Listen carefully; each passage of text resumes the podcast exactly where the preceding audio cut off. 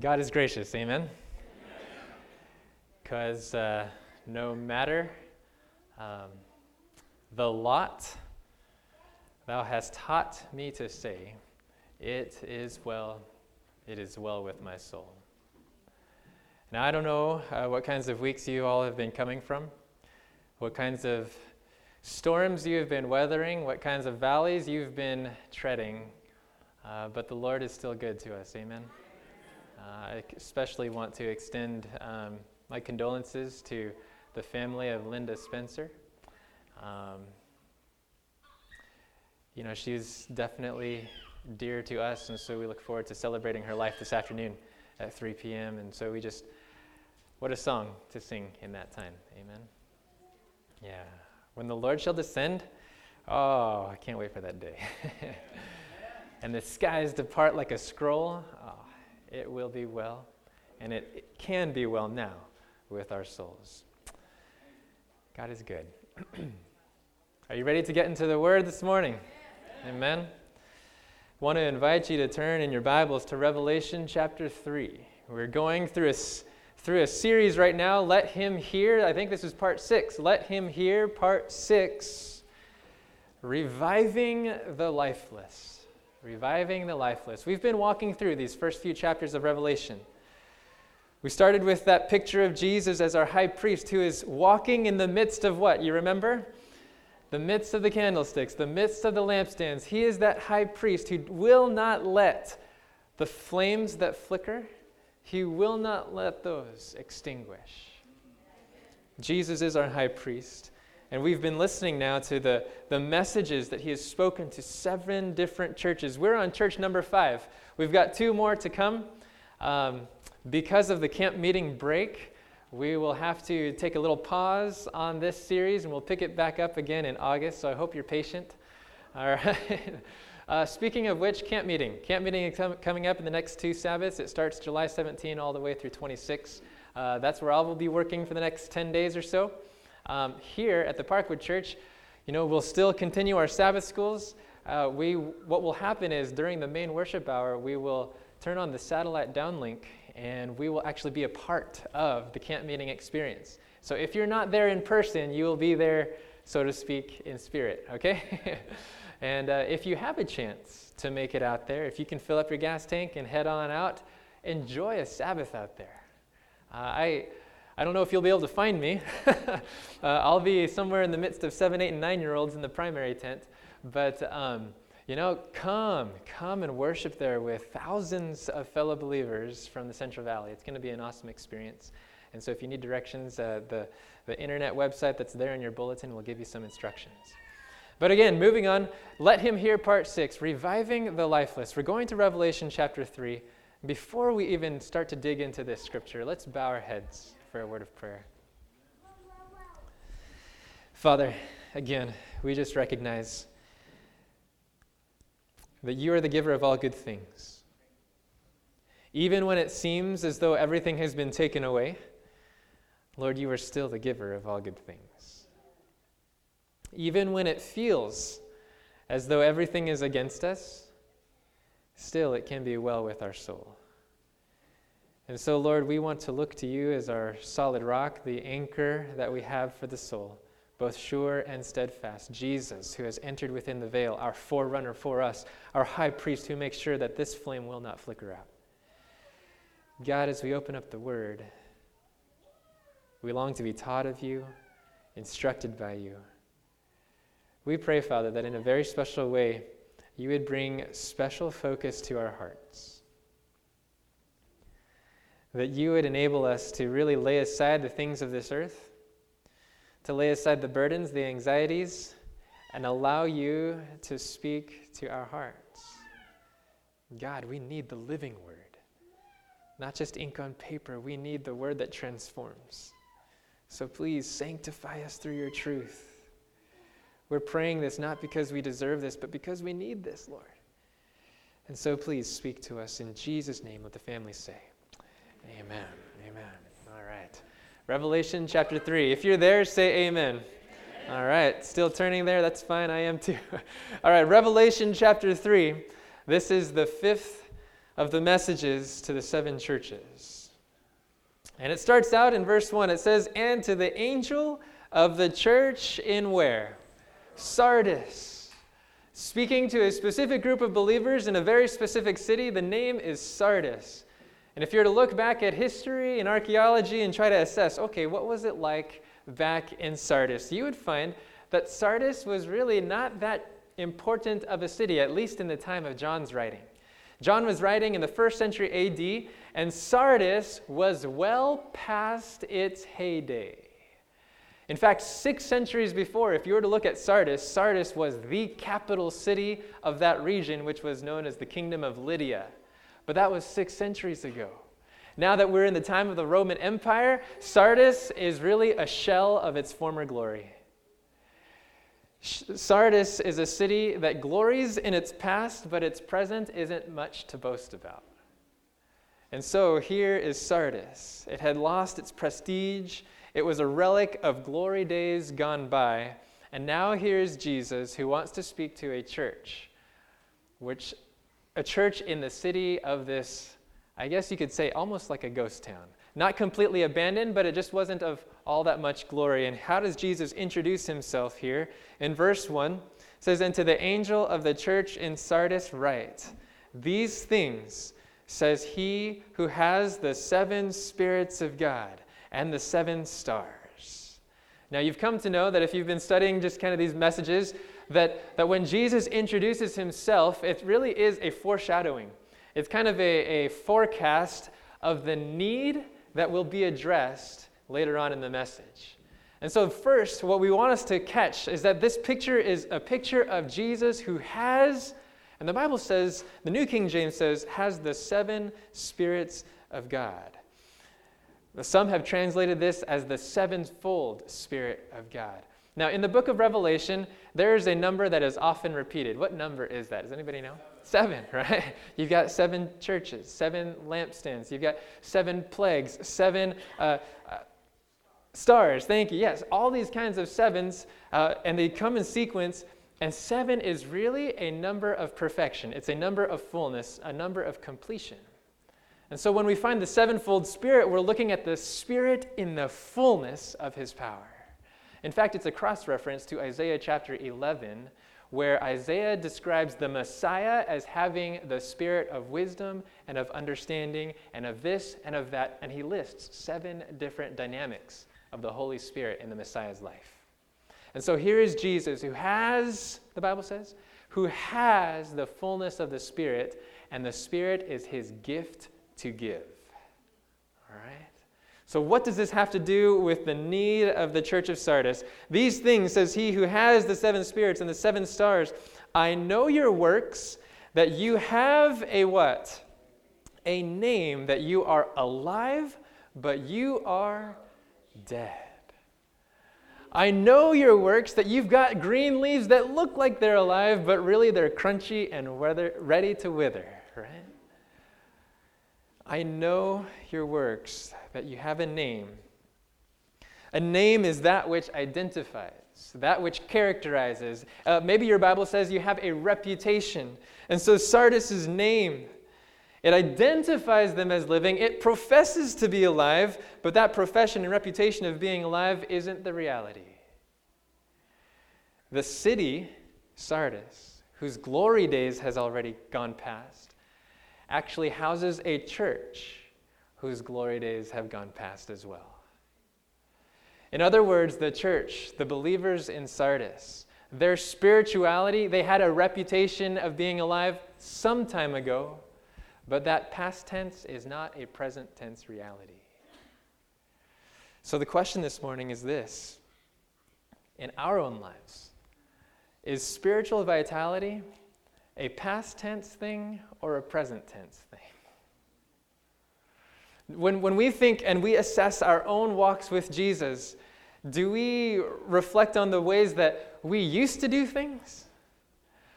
The songs that we used to sing for Jesus? The time that we used to spend with Him? The service that we used to offer Him? Or is our spiritual experience a thing of the present? And that's the question that Sardis is being asked because we know that Jesus' ideal is for our relationship with Him to be a daily experience. Wouldn't you agree? And that's why in the Lord's Prayer, remember, He, he, he instructs us give us this day our daily bread. And of course, He's talking about our daily physical needs, our temporal needs, but I believe He has so much more in mind. That when we are to pray for our daily bread, we're longing for a fresh bread experience every single morning. That each day we would go to the heavenly bakery and long for the bread of life, right? Because you and I know that month old bread doesn't taste all that good, right? And when it comes to spiritual things, I wonder how many of us are content with a month old experience, a week old experience. Friends, that's not going to cut it. And Jesus wants us to know hey, look, you have a name that professes to be alive when in fact you are dead. Because when, we, when our spiritual vitality remains a past tense and not a present tense experience, I believe we come unto the d- description that Jesus used for the Pharisees in Matthew 23, verse 27. You're like whitewashed tombs. Pretty on the outside, but full of dead men's bones. Ooh. In 2 Timothy chapter 3 verse 5, uh, Paul uses a description. You have a form of godliness, a facade of being like Jesus. It says in 1 Timothy, excuse me, 2 Timothy 3 5, you have a form of godliness, but deny the power thereof. In other words, it looks good, but it's not the real, genuine experience. When spirituality remains a past tense not a present tense experience, we become spiritually dead. But the promises of Scripture in Romans chapter 8, verse 11, you can write this one down and, and memorize it throughout the week. Romans chapter 8, verse 11 points to the fact that the same Spirit that raised Jesus from the dead is the same Spirit that can give life to our mortal bodies. And so maybe, and this is true on the physical, uh, temporal realm, but also on the spiritual. Friends, if you have felt that you have walked the way of spiritual death, friends, you are not beyond hope because that's why Jesus is speaking to this church in the first place, right? He says, No, look, you, have gone to spiritual death. You're, you're spiritually asleep, but there's chance for CPR. There is hope. The same spirit that raised Jesus from the dead can raise us from the dead as well. And this is the message coming from the one who has the seven spirits of God. So, what does he say? He says, I know your works in verse 1, that you are, have a name, that you are alive, but you are dead. And now he gets to the practical instruction. First off, he says, Be what? What does it say in your Bible? Be watchful. Maybe yours says, Keep watch. Maybe yours says, Wake up, right? Wake up and strengthen the things which remain that are ready to die, for I have not found your works perfect before God. Okay, let's slow down here. The first instruction is to be watchful. Literally, it means to stay awake. When this verb is, is, uh, is used throughout the New Testament, it's actually used in regards to uh, soldiers that are keeping watch during the night. So, no wonder it says stay awake, right? Because soldiers, in those wee hours of the morning, the wee hours of the night, they had to stay awake. They had to pop open their eyelids. They needed to splash water in their face in order to keep watch, to be diligent. In fact, when Jesus uses this, he uses this verb when he's giving his instructions to the disciples in the Garden of Gethsemane. Do you remember that? He himself, his soul is sorrowful, even to death. And he says to his disciples, Keep watch. Actually, it's coupled with another command. He says, Watch and pray, lest you enter into temptation. So, the first step in reviving the lifeless is to keep watch and to note that watchfulness goes hand in hand with prayerfulness. In other words, if you're looking for a recipe for spiritual revival, you cannot miss the ingredient of fervent and earnest prayer. Amen. Amen. When you think about the times when you have been most revived in your spiritual experience, how much were you praying? Can you remember that? When you think about the times when you felt dry as a bone, how little were you praying? In fact, uh, we're told that in, in Christian service, I, I, several months ago, back in January, I was, I was reading through the book Christian Service, and I think it's on page 120. I should have verified this. I'm sorry I didn't. But on page 120, I think it is, in Christian Service, we're told that behind every revival, there is one who is found praying. In fact, revival historians, you know, Christian historians who are looking at different revivals throughout the history of the Christian church, they find that sure enough, spiritual revival moves on the current of fervent prayer. And so, friends, if you are in a state of spiritual sleep, if you are in a state of spiritual death and you long to be woken up, recharged, if you need spiritual CPR, friends, go to your knees in prayer. Now, I'm not saying that revival only is based upon prayer, but you will not see revival without prayer. And so, can I just stop right here before we even move on? What will you do to pray more? you know, we have uh, something, we are blessed with a praying church. At least I hope we are blessed with a praying church. On a weekly basis, we make it a point. There's a group that meets in House of Prayer Wednesday nights in the youth chapel. And I'll be honest, maybe it doesn't meet everyone's schedules, but I wonder how much of us actually prioritize opportunities to meet together in prayer. Friends, could it be that if we want to see more spiritual revival in our church, that we would long for opportunities to pray? I'll say amen to that too. amen. But what will we do to prioritize opportunities to pray? Whether it's secret prayer, setting aside our own times of prayer in the closet, so to speak, setting a phone alarm to, to remind us to, to come to our knees and just ask for the fresh outpouring of the Holy Spirit. What will we do to carve out Wednesday nights? What will we do to, to take a few moments from, from heading to the potluck, but maybe just, just meeting over here with the group that meets for prayer? What will we do, even when we are in Bellman Hall or throughout the week, just to tap someone on the shoulder, to call someone up and say, hey, let me pray for you today? Is this out of the realm of possibility? No, right? But it, for some reason, it's not in the realm of priority for us. Okay? And so, friends, first of all, Jesus says, be watchful. And when he says be watchful, he knows that in the past, when he's told others to watch, he's told them to watch and pray. So, watch and pray. The Bible says, Be watchful and strengthen. Strengthen. That verb there, it speaks to, uh, to the idea of making something so firmly established in the ground that it will not waver one way or the other. It talks about being so deeply planted, strengthened, that it can stand and withstand whatever blows against it.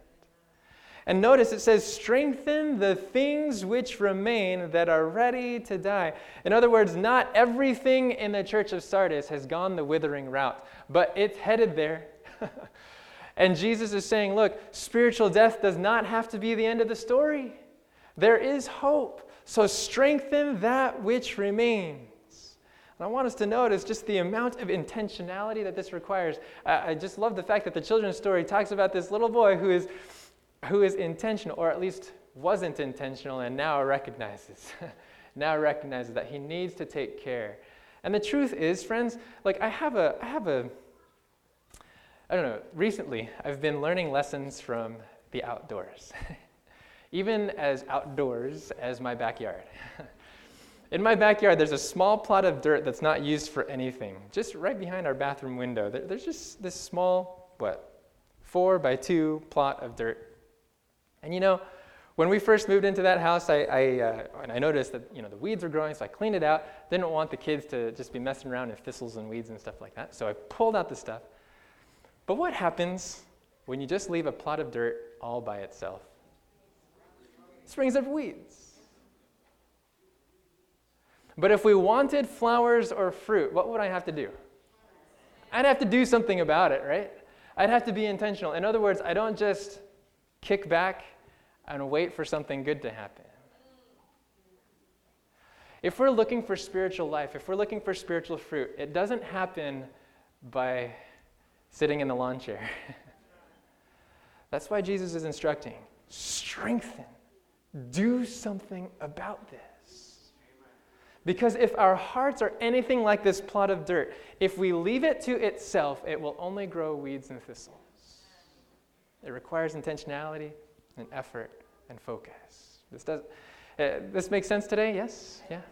So he says, "Be watchful and strengthen the things which remain that are ready to die, for I have not found your works perfect." Uh, maybe your Bible says complete before God. The word perfect there, it's not talking about, uh, you know, perfectionism or whatever. It's actually, spe- the verb, it's talking about being fulfilled. It hasn't measured up. It hasn't reached its profession. And remember, the reputation in verse 1 is that they have a reputation that they're alive. So their life hasn't matched their lips. their practice hasn't matched their profession. And so he says, Be watchful. Strengthen the things which remain. Do something about it. Be intentional. Now the question is naturally, what should I do? How? How do I perform spiritual CPR? If I'm, if I'm needing to revive the lifeless, what can I do about it? Okay, if you're taking notes, here we go. Three practical priorities. Three priorities, all with the letter P. We've already hit on one of them. And the first one is prayer. Prioritize prayer. Because spiritual revival moves upon the current of fervent prayer. So that's number one. Staying awake requires setting times of prayer, making it a priority. And let's be honest, when things get busy, it's very easy to let our times of prayer slip. When things get chaotic, when things get rushed, it's our times alone with God. It's our time in seeking Him that seems to just kind of get shoved to the side. So instead, if we want to strengthen, if we want to revive the lifeless, start by prioritizing prayer. Second key is this second priority is present. Present. You can write that one down. Because remember Sardis' experience. They had gloried in the past but they hadn't taken care to apply that past experience in the present. Notice in verse 3, Revelation chapter 3, verse 3, the instruction is specifically to remember. It says, Remember therefore how you have received and heard. So the first instruction is look, you, you need to call this to mind. Actually, this, does this sound like anyone else's, any other church that you remember thus far? Yeah, the church of Ephesus. They were called to remember and repent. Very similar. Remember, the church of Ephesus, they had lost their first love. And so, very similar situation.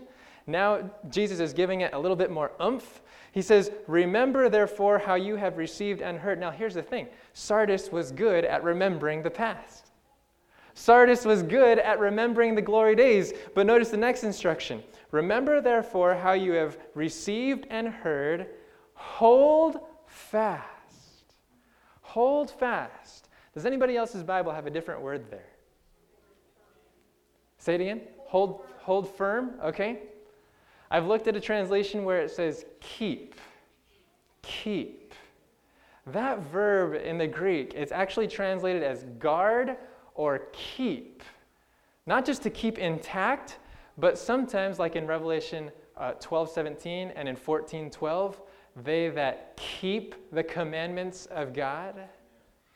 So it's not just talking about guarding it, guarding your experience of the past, but living it. Living it in the present. Are we following today? Yes or no? Yeah? And so, look, remember how you first received and heard. Remember how your spiritual life was even first birthed, okay? Remember that, but keep it today. Refresh it today. Apply that past experience in the present. So, two priorities thus far the priority of prayer and the priority of the present. Sardis was good at remembering, but not good at keeping that past experience fresh in the present. And that, my friends, is what Jesus says we need to repent of. He says, Remember in verse 3 Remember, therefore, how you have received and heard. Hold fast and repent. If we're going to turn from anything, it's turning from relying upon running on spiritual fumes, the spiritual fumes of the past. Repent from that, and now instead hold fast. Keep that experience current and fresh and present. And that third priority, if you're still taking notes, we've got two, right? The priority of prayer, the priority of the present. Now, the third one is kind of tucked away in the next few verses here, and I want us to look at it. Verse 3, actually, it's still, still there in verse 3. Remember, therefore, how you have received and heard. Hold fast and repent. Therefore, if you will not watch, or if you will not stay awake, if you will not revive yourself, I will come upon you as a what? As a thief, and you will not know what hour I will come upon you. What event is Jesus drawing to mind right here? The second coming. The second coming. He's saying, look, if you're not going to spiritually revive, the day that you really want to be awake for is going to come upon you as, as a thief. And here's the implication that for Sardis, how should we say this? That for Sardis, their spiritual lethargy was the result of not keeping their eyes on the prize. Their spiritual uh, lifelessness was the result of not keeping an eternal perspective. They had lost sight that there was a day that they should be looking forward to. In fact, this is actually this is this is actually a reference to Sardis's history. You know, Sardis, it was, it was a city that was built on a very steep grade, a very steep hill. And, uh, and the defenses of that city, they became so overconfident. they became so overconfident that nobody could climb this hill very easily, that enemies that even tried would, would fail in the process. And they became so overconfident that at times they wouldn't need soldiers to stand watch. Historically speaking, there were two times where that city, Sardis, was overtaken in a very tragic way. On the occasions in which they thought, hey, we don't need to keep watch. And so Jesus is playing on their history. Look, maybe, there's a time where you don't feel like you're being under attack. Or maybe there's a time where you feel like you're spiritually strong. It's in those times, friends, that you need to keep watch. Set someone on the guard. Don't, don't allow yourself to fall asleep. And that falling asleep happens as we lose sight of the prize and the promise. So if you're taking notes, those three priorities prayer, present, and the prize. Prayer, present, and the prize. Part of staying awake means keeping your eyes on eternal things. If we were to take an honest inventory of the last seven days, the things that have taken our attention, the things that have consumed our energies, how much of those things could we honestly say had an eternal perspective in mind? If we were to take an inventory of, of the train of our thoughts and the motivations of our hearts, the movements of our affections and loyalties, there are, I'll be the first to admit, there are times where the things that I'm so burdened by really have no more significance beyond today. there are times where I'm so worried about things that have no impact on two years from now, let alone eternity. Am I the only one in this room? No? Okay. And so here is Sardis, and I think we find ourselves in the same shoes. And when we get in those modes of operation where we are only consumed about this, that, and the other, that only impacts today, friends, we lose a fervor and a fire for that great someday. And so Jesus says, keep priority prayer, keep priority the present, keep priority the prize or the promise of the second coming. Jesus' promise, in fact, in verses 4 and 5, I believe that when he's giving the promises to the overcomers, he's actually trying to awaken this interest in the eternity, in, in, that great beyond. And he says in verse 4 You have a few names, even in Sardis, who have not defiled their garments, and they shall walk with me in white, for they are worthy. He's trying to put a carrot before the horse. hey, look, you have the opportunity to walk with me. Verse 5 He who overcomes shall be clothed in white garments. These aren't garments that we make white on our own. Amen. These are garments that are made white in the blood of the Lamb. He who overcomes shall be clothed in white garments, and I will not blot out his, what's the next word? His name before the book of life, but I will confess his name before my Father and his angels. Just uh, the, at the bookends of this message, here's Sardis who, is, who has a name that they are alive. And they're relying upon that name to carry them through. They're relying upon their own profession, their own confession. But the confession that really matters is whether Jesus can confess our name. And whether Jesus ensures that our names are not blotted out of the book of life. He says, I will confess his name before my Father and before his angels. He who has an ear, let him hear what the Spirit says to the churches. Friends, today the message is very simple. Jesus is the one who has the fullness of the Spirit. He has the gift to give us life, revived life today. And He wants to do it through three priorities the priority of prayer, the priority of the present, and the priority of the promise or the prize. And so, what are we going to do about it as we walk away today? What are our take home? Uh, what, what are our take home points today? Maybe today you realize that prayer is that priority that you have let kind of be put on the shelf, you have let be put on the back burner.